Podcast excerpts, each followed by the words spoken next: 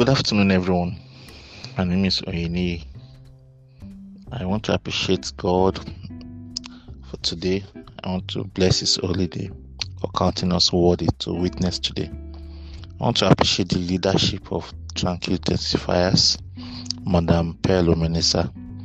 I want to appreciate Madam Tosin and Bukidada and everyone and all members of Tranquil Testifiers. I want to appreciate the grace to speak in my own way, in the way I know how to. And please accept me and don't bind my voice, please. I'll be speaking this afternoon briefly on the topic Nine Steps into the Joy of the Lord. Nine Steps into the Joy of the Lord. One thing we have to first note is to enter into the joy of the Lord, we have to belong to God. We have to be His child. We have to be born again. Our text will be taken from Isaiah chapter twelve, from verse one to six. And in that day thou shalt say, O Lord, I will praise thee. Though thou wast angry with me, thy anger was turned away, and thou comfortest me. Behold, God is my salvation. I will trust and not be afraid. For the Lord Jehovah is my strength and my song. He also is become my salvation. Therefore with joy shall he draw waters out of the wells of salvation. And in that day shall he say, Praise the Lord, call upon his name. Declare his doing among the people. Make mention that his name is exalted. Sing unto the Lord, for he has done excellent things. This is known in all the earth. Cry out and shout, thou inhabitant of Zion, for great is the Holy One of Israel in the midst of thee. So we're talking about steps of entering into the joy of the Lord. And the first requirement to belong to God, to be His property, to be His child, to be a kingdom heir, is to be born again. Give your life to Christ. The Bible says, for this the Son of God manifests to destroy the works of darkness. So if you want to enter into the joy of the Lord, if you want to stay in the light, we must first be born again. There must be assurance of salvation. Are we saved? Are we sure we are saved? Are we not deceiving ourselves? The Bible says that he has no sin, is lying, and all our righteousness is just like a filthy rag. First, we must examine our life and be sure that we are saved. So the first point, the first step into entering the joy of the Lord is to trust in the Lord. Trust in the Lord. The Bible says, trust in the Lord with all your heart and lean not on your own understanding. In all your ways acknowledge Him, and He shall direct your path. Trust in the Lord. Don't trust in man. Don't trust in charms. Don't trust in amulets. Don't trust in lesser gods. Let's trust in God. Let's believe in Him totally. Trust means total dependence, that yes, I believe Him, He cannot fail me. It's just like having a baby and playing with the baby. You throw the child up, the child is not afraid. He knows that yes, you are there to catch him or her. So let us behave like a babe in the hand of God. Let us trust Him. Number two is meditating in the Word. Meditating in God's Word at all times, daily, when it is convenient and when it is not convenient. Let's meditate in the Word day and night. This is was the commandment God gave Joshua. He said, this book of law should not depart from your mouth. Psalms one nineteen verse one oh three says, how sweet are thy words unto my taste, yes, sweeter than honey in my mouth.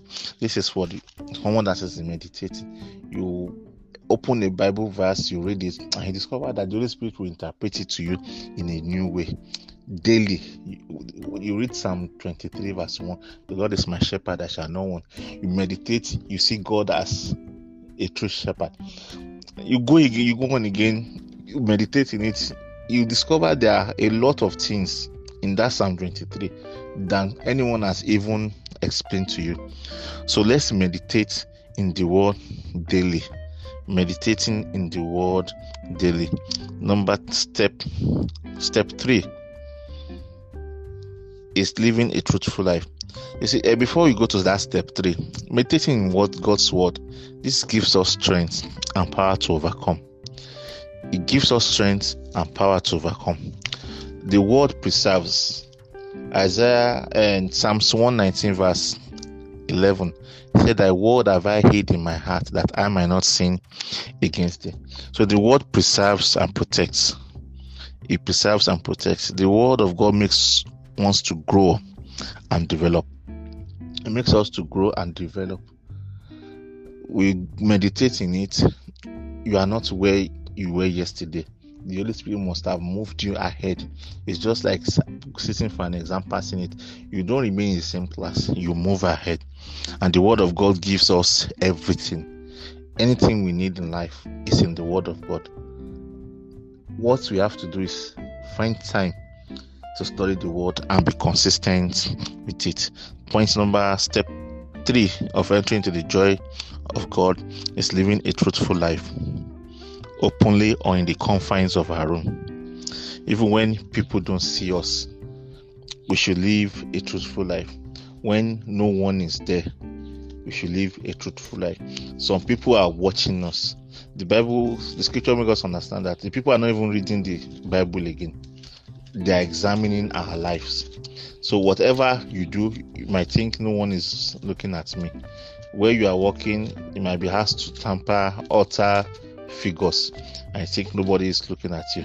Someone definitely is looking at you, and we should not be a stumbling block for others.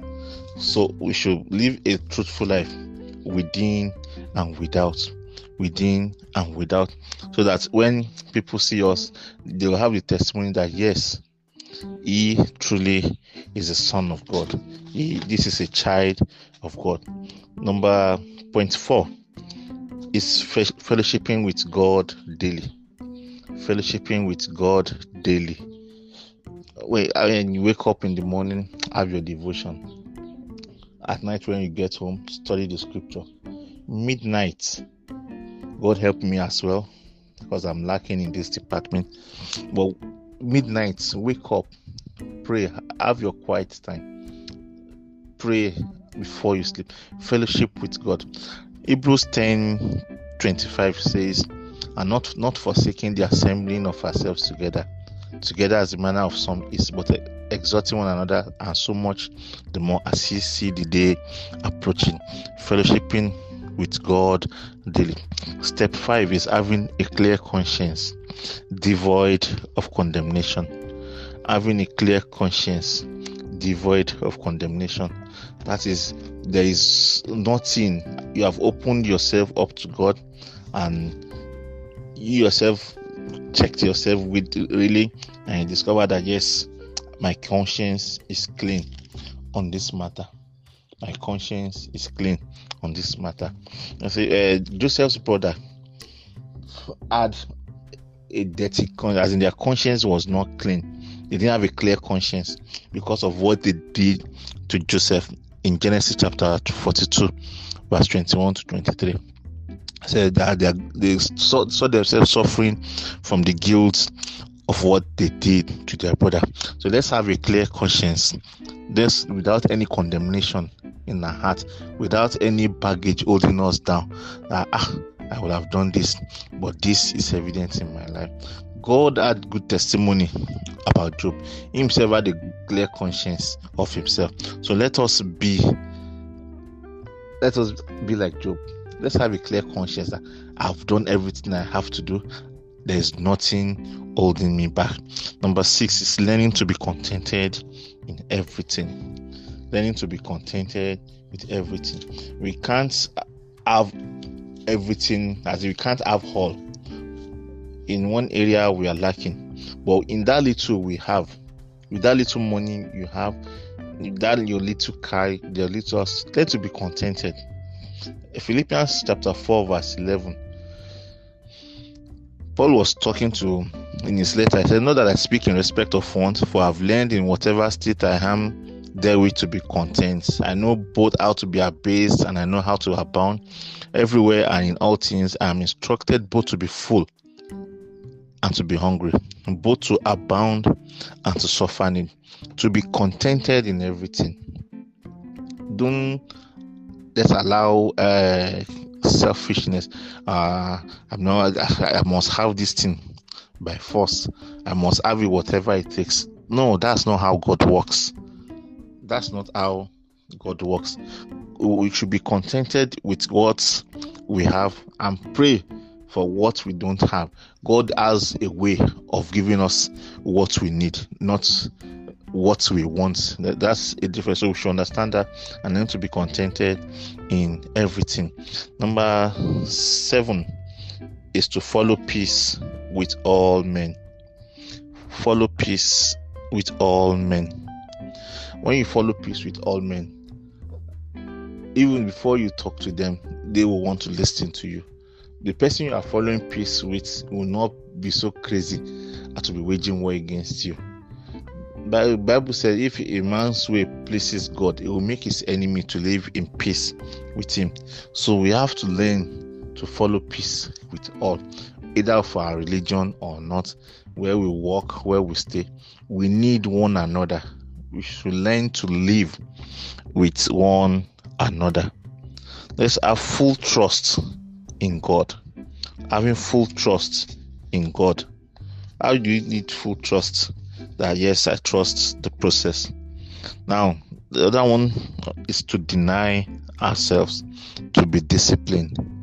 Uh, Yoruba, I don't know how to say this in English, but Yoruba say, "Ohun tó mi ò tó, màá fi gọ̀gọ̀ fà." That is, okay, what my hand cannot reach, I use sickle to bring it down.